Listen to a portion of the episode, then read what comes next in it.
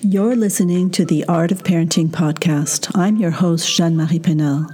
My intention is to share with you simple tips and tricks that will make a huge difference in your life, as well as giving you all the support and encouragement you deserve to enhance your parenting experience. I've created this safe place for us to explore the issues and concerns that matter to you bringing you clarity and solutions with Q&A sessions and inspirational conversations with world-renowned experts in a variety of fields. I've recently created a private community for us to continue these supportive and uplifting conversations. Click the Join the Art of Parenting Community Here button on this page, and I will see you there. I'm a firm believer that parenting was never meant to be done alone, and I'm here to debunk the general consensus that it has to be hard. A warm welcome to you, and thanks for tuning in. Hello, everyone, and welcome back to the Art of Parenting. This is Jeanne Marie Paynel, your host, and today I have a what I consider a dear friend. We haven't met in person, but we've had many chats, and uh, I just want to welcome onto the podcast Mariana Bissonnette. So, Bissonnette, I'm saying it with my French accent. I'm not sure if I'm pronouncing it your way, Mariana, but welcome to the art of parenting. It's wonderful to finally have you here because we've talked about this many times. So, welcome, welcome. Thank you so much. I'm really excited to to be here, and it's my my married name, so it's Bissonnette, um, but it's a French Canadian last name. So if that gives you direction. okay, perfect, perfect. So as I like to always start. Um, to ask my guests how they define the art of parenting. Yeah, that's such a good question. And it's very apt for the name of the podcast. Um, I think it's definitely an art and a science to a certain extent. I, I think that um, when I certainly think about words, I think um, of art, I think of creativity, I think of um, being quick on your feet, I think of problem solving in creative ways. And I think that that to me has a lot of the sort of inherent quality of the art of parenting is that we know quite a bit about predictable human development, and that can be a tremendous guide to understanding the stages that our children are going through. But the actual art of parenting is knowing that you have an individual, unique child in front of you, and we have to be responsive and creatively adaptive to the child in front of us and to every single day as parents. Wow, love that definition. So true. We have to be creative to that unique child that we have in front of us. Beautiful. Thank you. And you you are a parent yourself, correct? I am. I have uh, just eight year old and a five year old. Okay, all righty. So before we get too involved in our conversation, I would love for you to share with our listeners kind of your background and how you came to do the work that you are doing today. Sure. Um, yeah, so I've been um, in Montessori since 2010, but I was in education prior to that. Um, I was in sort of conventional education. I was working at the local school district, and I really felt all of the work that I was doing in and around conventional education um, was not meeting a lot of people's needs. I was hearing from students, from teachers, and from families that there was something that wasn't working. And when I found Montessori, I said, wow, this is an approach that really is thinking about each of those three um, entities and how they work together the educator, the family, and the, in service of the child. So I've been a Montessori educator um, for over 10 years, and I have my zero to six teaching credentials. Um, I worked in as an assistant in toddler, and then I worked in primary and got my primary diploma. And then I went back and did my zero to three after having children of my own and realizing how much support um, I needed and how much um, more information I needed about the first three years um, in order to parent my own children. And um, I'm also an author. So I, in after having my first child and getting my zero to three diploma, I knew that this was something I wanted to kind of shout off the rooftops the Montessori and the zero to three space of how informative and helpful um, it was to tap into a community of other families going through the same thing, as well as get more information about what I was supposed to be doing with my child every day. And um, during that process, I started working with families um, just as sort of friends and family and extended people, um, just to go to their homes and answer questions and just be of service and support. And based on that experience, that really grew into um, a consultation business where I, I work with families. And after several years of that, I realized that all of the notes that I've compiled over the years, um, those turned out to be the the first draft of a book. So I published my first book um, at the end of 2020 it's called Babies Build Toddlers. So I'm an author. And then, of course, I'm a, a parent of two. Um, and they've really been a big part of my journey in sort of having me show up where I am today. Um, as a parent guide and as a Montessorian, is really trying to see education through the perspective of supporting this next generation um, and wanting to show up for my kids and helping other families do the same. Beautiful, beautiful, and and I do really appreciate your book. That is uh, very informative, and uh, also the work that you've put into the illustration and and mm. having these different artists. Um, you know, I really love that concept when when I got my copy. It's beautiful. So thank you for that. Thank you. And how did you how did you come to Montessori? Because you said you were more of a traditional educator, but how did you how did you discover Montessori? Yeah, so I was working in the district, so I was sort of I was outside of the classroom, and I was having some feelings that maybe this model wasn't serving each of these core um, sort of stakeholders. And I was interested in maybe doing some classroom work, but I wasn't sure what that would look like. And honestly, I ran into a friend from high school and I was walking my dog, my beloved dog Moose. Um, and I ran into this friend I hadn't seen in probably 12 years. And she was working as a toddler assistant at a local Montessori school. And she was leaving to go do her training um, and she was leaving her position because she was going to get trained in London. And I'm in um, Oakland, in California. And she mentioned that I should go check it out if I was interested in education. And um, I, you know, got a hold of the owner and see, saw if I could set up a time to observe. And I was welcomed in, and I sat down in that toddler environment, and I saw 14 two year olds just going about their day. Um, and I saw a t- one teacher sort of giving a very quiet lesson, and another teacher in the bathroom and helping a child, and then someone else sitting to observe. And I was absolutely floored. I just couldn't believe that this was a reality that this was actually possible and i really I, it sparked something in me about the the true potential of the child that we really underestimate and the more I've dived into Montessori and gotten my trainings, and the more I do it, the more I learn about the potential of the child. And it's just, it's remarkable. And I've sort of fallen in love ever since. yeah. And, and that's, and so beautiful. And it's so true. I mean, for me, it's always been, you know, when I ask, it's really that first observation in an environment that has been intentionally set up for the child that people realize, like, oh my gosh, yes, they are very capable human beings. And, and why, why aren't all our schools like this and everything? And, and at this time, you did not have children or you already did? No, no, no, okay. no. When I found Montessori, I didn't have kids yet. Um, Lucky them.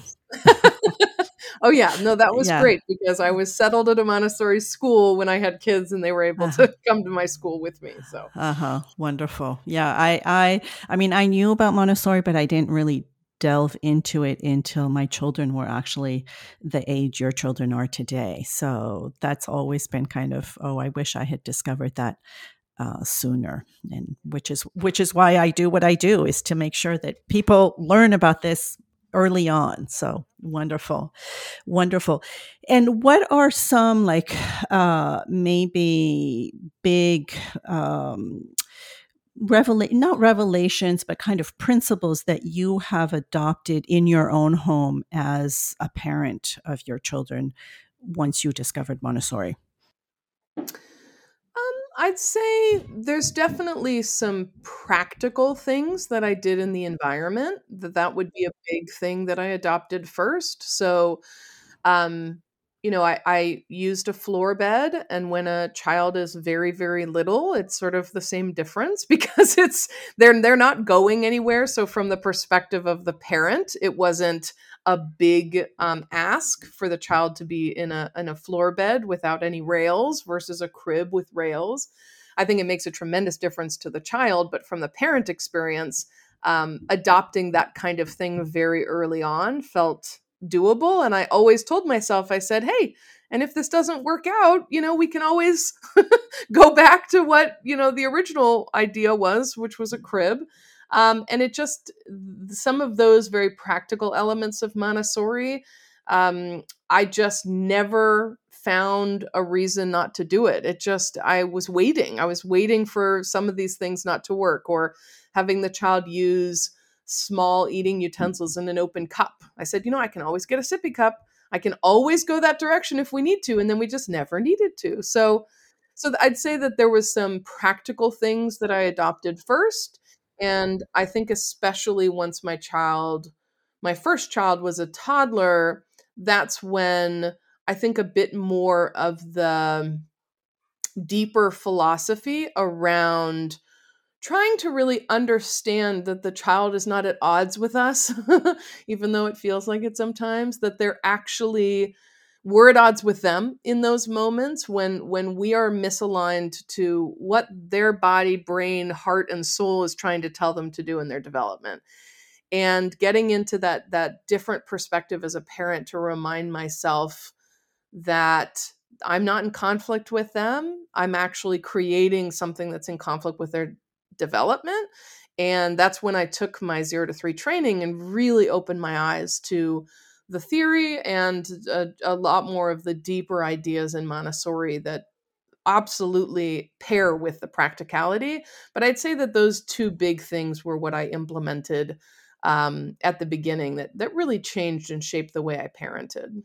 Wonderful, wonderful, and I would love for for the listeners, um, actually, if we can elaborate on those those two points. So, first of all, the floor bed, and then this this aspect of what you say of being at odds with them, and and really um, how we can be aware of that and and what we can do about it. So, maybe if you want to start with that, that would be great. Sure. Um, so, yeah, in terms of being at odds with a child, I think a, a good example, and this is something that happened to me. mm-hmm. I had to remind myself this was when my second child was a young toddler. So they were probably 13 or so months, just had started walking in relatively recently. And um, we were using cloth diapers. And the way that cloth diapers are is there's this, an internal sort of cloth and then there's this external wrap that you know will have a snap or a velcro and the ones that i had had snaps so once the child is walking or really standing up um, in montessori spaces a lot of times we it will feel like the the child is resisting being changed um, in their diaper when they're laying down um, so we switch to a standing diaper change because that does tend to follow the child's sort of wishes and desire to be standing up and um, I was changing the the child my child's diaper, and maybe they were actually a few months older because they did actually use a, a word um, very intentionally. But I I was I was trying to put it on, and my second child said, "Help!" And so I went to go snap it and then my child completely melted down and of course if you're trying to change a diaper standing up and the child starts falling apart it makes it quite difficult. Yes. So i thought i thought okay well you know he, they asked for help and now they don't want help. How frustrating this is. And i think parents um, find that a lot is that the child seems to be very very clear about something and then we provide that thing for them and then they fall apart and they don't want it and we're confused. And so in that moment um, I, I we went through this back and forth because then of course my child couldn't do their diaper themselves and so then they would say help and then i would go try and do the snaps and they would melt down again and it must have happened four times and then i just i just started laughing at myself because i thought of montessori's very famous quote of she articulated for the child that they are trying to say help me do it myself. And i realized i thought oh, this is a misalignment. That that that i'm completely misunderstanding i think i'm understanding what my child is asking for. I think that i'm in, uh, in, alignment with them but we're getting into a conflict and i'm thinking that it's because the child is you know potentially i'm thinking that they're being stubborn or that they you know don't know what they want or they're changing their mind. But but that kind of thinking continues to misalign me to the child's development. Whereas when i realized i said oh right. You don't want me to do this for you. You're asking to be part of the process. And so the next time I did it, I did not snap it for them. Is I just showed them, of course they didn't push the snap perfectly themselves, but I involved them in the process and they didn't fall apart. And we were able to do the diaper and it was just one of those moments where I thought, "Oh, that's what that means. Help me do it myself does not mean do it for me." And and I, I think that that would be my the example that uh, comes to my mind all the time when I think about a misalignment is just taking that moment that step back in our parenting to say the conflict is not with the child. The co- conflict is in the development that I am misunderstanding and of course you want to be independent and be a part of the process. Right right. That is that is beautiful because it is so true that we often misunderstand just their little cry for help of let me let me try to do this right? And and it's almost like we need to have that in in our homes in big letters you know help me to do it myself. There must be some uh, etsy shop somewhere who makes those.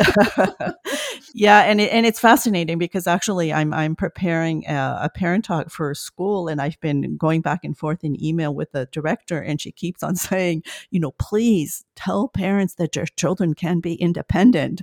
And it's true, right? Because I think that as parents, we often think that that is our kind of our job, right? Is to do everything for them. But that is quite, quite the contrary. It's really about helping them uh, to do it for themselves. So, love that example. Wonderful. Now, I would love if you would elaborate on this notion of the floor bed because some of the listeners probably maybe have never heard of this concept and like what? You know Mariana did not use a crib? What what what is what is she talking about? But if you could elaborate on why uh, you know, in the Montessori community, we kind of really encourage parents and families to not use, you know, a crib, which which to me is is a container that was really created to appease parents and not really beneficial for the development of the child. So I'd love if you could elaborate on that. Oh, definitely. Yeah, I mean, the, so the floor bed. If we think back, for for those who are listening as parents, if you think back in history, this is a very commonplace practice that the crib is in the relative recent past. Um, and it was definitely designed for um, the uh, comfort of the adult. So it's not designed for the child, but it's very common around the world for a child. They, they can't be up high because if, if there's no containering for them to be higher up, they would need to be lower down. So it's a very normal um, position for for to have a young child um, in a sleeping space lower to the floor. So just reminding ourselves, and I think this is one of the reasons why in Montessori we try to say conventional education rather than traditional education because um, conventional education is actually in the relative recent um, history, whereas traditional we're going to go well beyond um, back in time to really look at how families and children um, developed and you know grew in different cultures. So the floor bed is the same thing. So just to anchor ourselves that this isn't a new idea that this is a, a pretty common practice that if you aren't going to have a perimeter around a sleeping space that the child does need to be lower to the ground. So in montessori um, there are uh, you know, trying to think of the child's sleep space and any of their spaces as aligned to their the child's development. That's really where we're going to start in in our sort of process of thinking through montessori in a space. And so when we think about the child's perspective um, there's a couple of things that the floor bed really adds to the child's experience and the first is access so, of course, a very small child um, is not going to be very mobile, but if we imagine a crawling child, because a crib has bars on it and it's um, the up to the height often of the adult, they do not have access to their sleep space. So they have to wait for an adult to let them out of their sleep space when they're done being rested, and they have to have an adult put them in the sleep space when it's time to go to sleep. So that often creates this necessary sort of transfer that for the parents listening if you have a young child this sort of um, this transfer of you have this beautiful sleeping child and now you have to move them up over the bars of the crib and down and then they usually wake up. Um, that is creating an obstacle not only for the adult but it's the problem is access is that neither the adult nor the child can easily access the space. And so then the question is well what are the bars doing there? Well they're only there because we can't have the the uh, bed lifted. And so then the solution is well don't lift the bed and then the child has access so when they're tired um, they can crawl onto their bed when they're well rested they can just as easily crawl off of their bed. And when they're very young, the adult doesn't have to transfer them. The adult can actually just lay with the child. And then, um, if the, the, the adult wants to sleep elsewhere, then they could leave when the child's asleep. There's a lot of flexibility there. Although some Montessori families will get a a larger size floor bed and then do some version of a partial co-sleeping just in the child space so that it's really centered around the child rather than having the child co-sleep in an adult centered space. So access is going to be a really big part of the Montessori floor bed experience.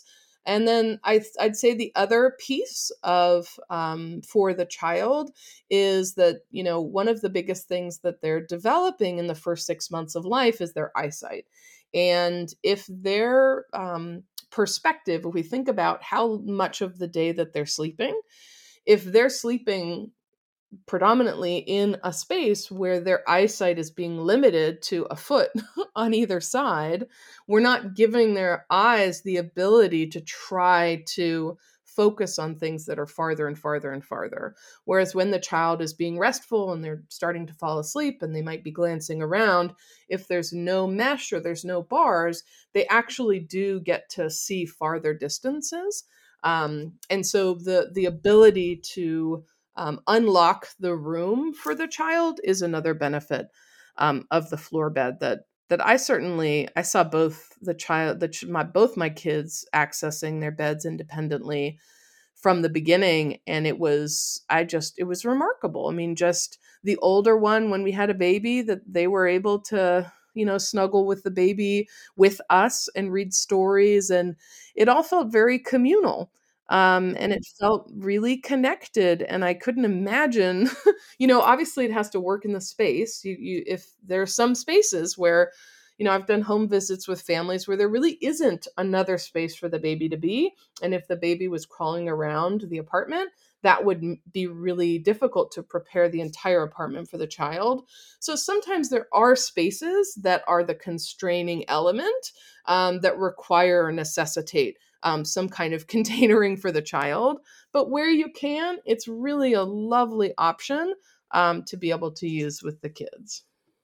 It is. It is. And I've, you know, I've experienced it myself where I actually didn't know about the floor bed until my second. And I remember, you know, putting the floor bed very very early on. I mean, he was in the crib at the very beginning because I had them both in the same room. My, my eldest was on a floor bed, he was in a crib, but very quickly I put a floor bed and I remember he and and knock on wood, but he's both of them were great sleepers and he literally would get up from, you know, having lunch and would just go wash his hands and go to bed. And it was because he was tired and he wanted to go to bed. And it's true that when you have these containers where they basically are dependent on us to see their sleep cues or interpret their sleep cues and then you know and then it's this whole ordeal of well i don't want to be put in this box with bars and you know and it just becomes so so yes it just feels a lot more natural um and i know you know i can i can hear parents think oh my gosh that would never work like they would get up all the time and all this but i think like everything it is kind of this muscle and that you you go back and forth and, and say, you know, this is where we rest and, and we sleep. And it does end up really working well for, I think, everybody. Yeah. And I, and I also think that, you know, the idea of the child getting up, part of the mm, intention around the floor bed, this idea of access and independence, is that the child may well not be very tired. And if you put them in a container, and they're not tired, they might as well, they're going to spend that time probably being upset. And then you're still going in and trying to figure out how to help them. But I'll share my second child. They went through their motor milestones very quickly. I mean, they were crawling at six months, they were pulling to stand at nine, at eight months. They were starting to take some steps um, at 10 months so they they were really flying through these motor milestones. And during that period when they were learning many milestones back to back to back i would put them down at 7:30 we'd say goodnight they wouldn't be asleep and they would crawl off their bed and they would go find a book and then they would crawl somewhere else and then they'd crawl and look out the window and then they'd crawl somewhere else and during that period of high intense mobility learning they would do that for an hour before falling asleep and i could just imagine what that would look like if they were contained because what they're doing is they're essentially getting their needs met. They they're they're not quite tired and they have a little bit more energy to sort of pass off and then when they were tired, I would poke my head in and I would see that they were in their bed asleep. Um, and it was so lovely to to have them still have their consistent sleep time and all of that, but they just needed to move around a little bit more. Right. And to me, that is also that emphasis that we have, you know, in Montessori is to trust, trust the process, to trust the child, like to, to, to really give them that, that, that power to trust themselves and to trust their own needs. So by you letting that child be, you know, alone and just figuring out and, and getting rid of their energy and so forth, then they were able to meet their needs of, okay, now I'm tired. I can go to sleep on my bed. Yeah. And they did that for months. And then they just stopped and they, they started to not leave their bed and they went to sleep soon after it was, but it was all about those, those motor times. They really needed to move and they met that need themselves and also were able to reaccess their sleep space without any intervention. So, was it was very lovely to see that. Yeah. Wonderful. Um, I, I, I would love if we could go a little bit more personal in that um, you discovered, you know, Montessori uh, as an adult, and you've it's probably shaped how you parent your children. H- how does that um, mirror how you were raised? Hmm. Um. Yeah. I mean, I'd say that there's a couple of things about that. So I my mother's family and my grandmother's from Venezuela and my dad's family um is um from here but his, you know, back back in the day ancestors are from Scotland and England. Um and so there were really different cultural backgrounds between my two families. So um I really got the sense that there was this um bit of uh, translation that that was happening of that I at least felt that there was a lot of warmth and connection and you know sort of physical like touch and hugging and all of that uh, with my cousins on my mom's side and all of that. And um, it was just a slightly different cultural background on my dad's side. And so i did feel growing up um, that there was this translation that that I knew that I was in a different cultural space, um, and I was picking up on cues that would be relevant to that, whether they were even language cues, because my mother's side of the family all speak Spanish. Um, and I guess I have I always think about that a lot when I think about parenting and I think about my own how I'm parenting my children as as different or similar to how I was parented is I just I lean a lot on that translation. I lean a lot on how am I understanding this and then what is my child trying to say and where is the translation in the middle? Um, and I, I just think that that's that that felt really relevant to me. Um, but I, I do think that my you know, I did actually go to kind of an in home Montessori inspired sort of preschool kind of program. Um, when I was growing up, it wasn't like a full, but my mom has talked about how, of all the different places that she found, she really felt drawn to the idea that kids were going to get a very homey environment where they were you know, where we were able to do real things in a kitchen, just like she would do at home. So I think that there was a lot of crossover in terms of the approach in Montessori with what was naturally or felt rather natural for for what I experienced um, at home with my mom. Hmm. No, I ask because I often feel that that. Uh, families who maybe were did not know about Montessori growing up and and discover it are are sometimes at odd or in conflict with how they were parented or that you know I I often get uh, questions such you know how do I explain to my parents or you know my older generation that why I'm doing the things I'm doing? And so that's why I was just wondering if that was ever kind of an issue in in how you parent and and how differently maybe you were parented? Well i think definitely not using a crib was i had a lot of questions.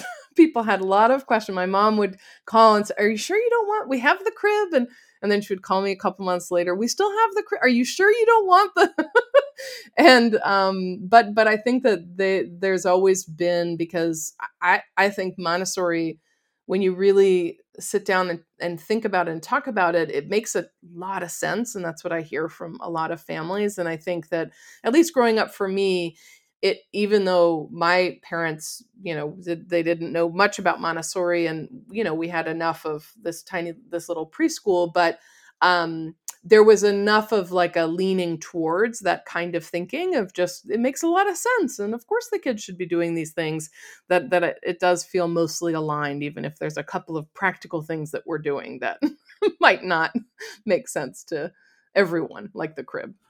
Right right Wonderful. Um, now, I would love to ask you on a, on a more personal level. If you were, you said you had an eight and a five year old. So, if you were to go back to uh, maybe nine years ago when you were expecting your first child, what wise words would you tell yourself, knowing all that you know today? That's a good question. Um, yeah it's it's it's so hard because I feel well, I'll say two things. One thing I would say is that I remember I was so excited when I was expecting my first, and then after going through labor and delivery and having a really, really challenging birth experience, I remember talking to some of my cousins who had already had kids, and I thought, why didn't you all tell was so hard. And they they just sort of laughed and they said well you don't want to sort of burst the pregnant lady's bubble. Um, and i think about that a lot of of there there is a certain amount of um just sort of uh innocence is maybe not the right word but but you you you don't know what you're getting into and it's okay. And um so i don't know that i would impart any specific wisdom to myself um, aside from make sure you tap into networks of support and have those lined up ahead of time so that you know if you need additional support um, that you have people you can talk to um, in a group uh, other parents of similar age kids.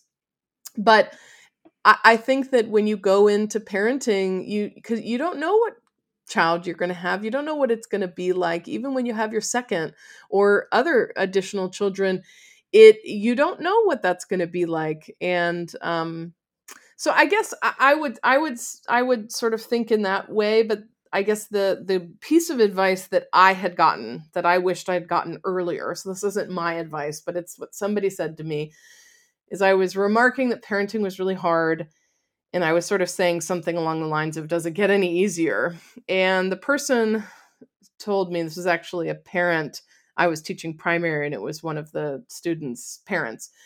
And she said, You know, it doesn't get any easier. Each age has its own challenges, but it definitely gets a lot more fun.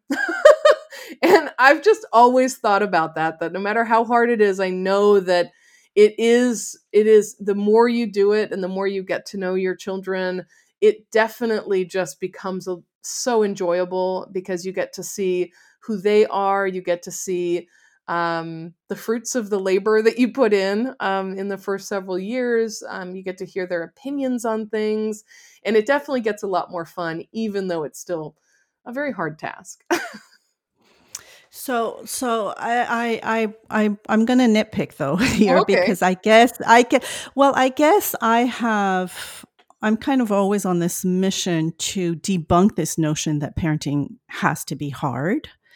So it's like, how can we dispel that in a way? Like I know you've created this wonderful the peace program, which to me is is you know a wonderful tool to help parents for it not to be so hard right? Because you're you're in community you're you like you said you know to have that network and everything. But how can we really help parents uh, approach parenting with maybe this more positive mindset that it doesn't have to be hard i think if we if we know ourselves a bit more and if we learn to observe and to know our children better. I think that it can be really joyful from from the beginning and and I guess you know that's very personal because I think that it was that way. I mean, I I have a almost uh, 26 year old next week. So it's been a while, but I, I don't have these memories of it being so hard and grueling. I mean, I'm sure I doubted myself and that, you know, during some some you know big developmental leaps and all this was like oh my gosh what's going on? But i never thought of it as like oh my gosh you know it is so hard. So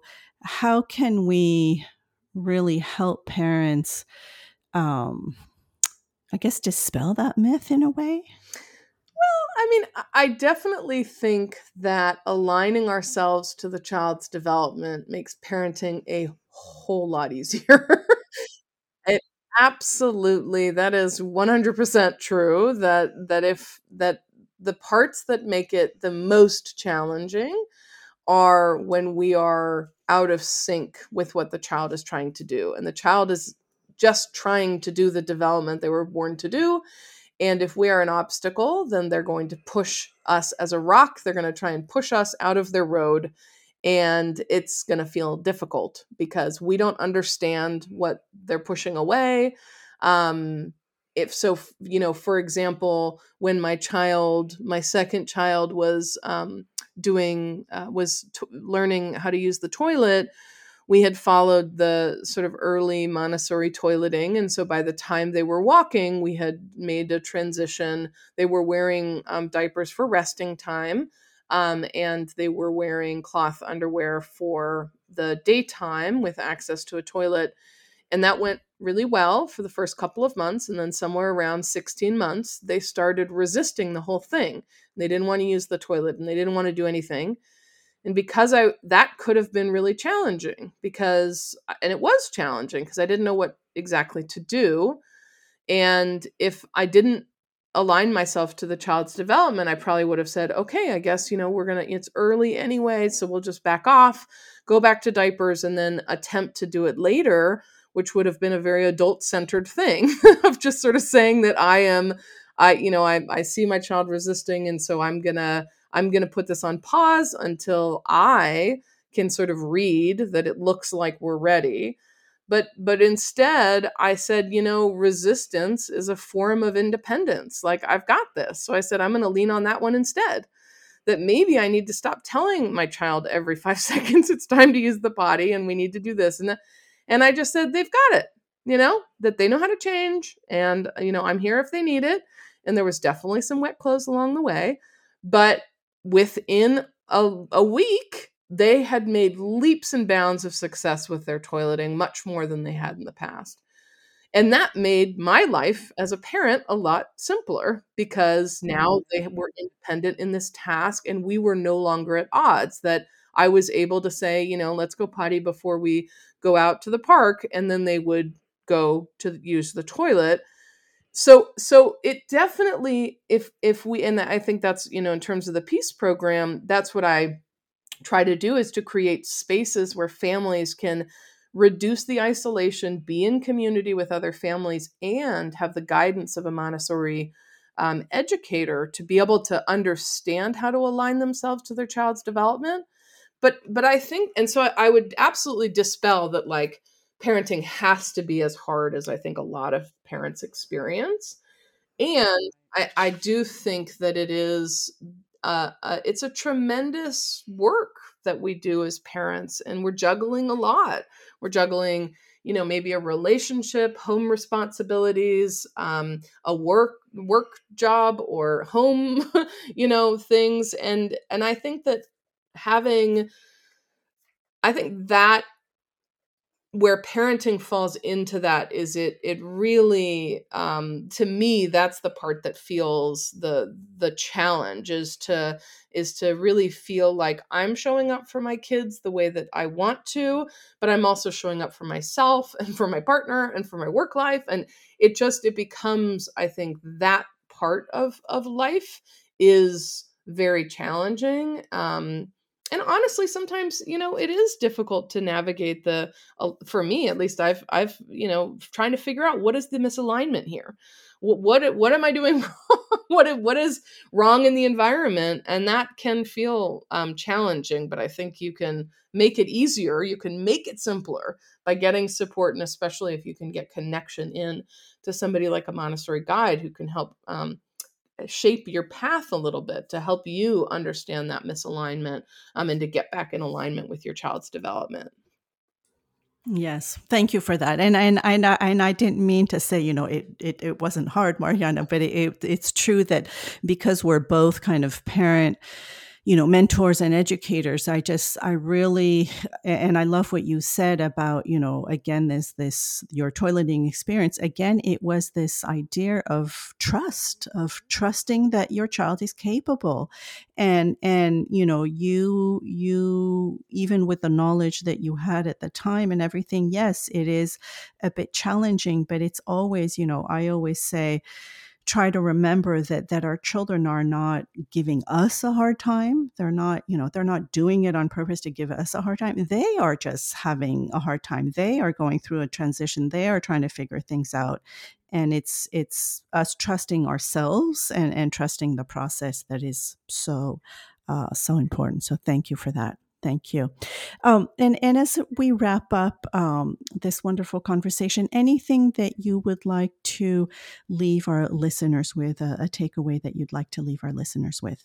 Yeah, I just would say that community is out there. Um, it is such an important space to find connection and empathy with other families going through the same thing of parenting um, to be able to find like-minded families who are trying out things that you're trying out or that you can lean on and learn from it's so it's invaluable to the parenting experience and it exists. So there's a lot of montessori educators who are creating um, community centered spaces for families and i think it's happening more.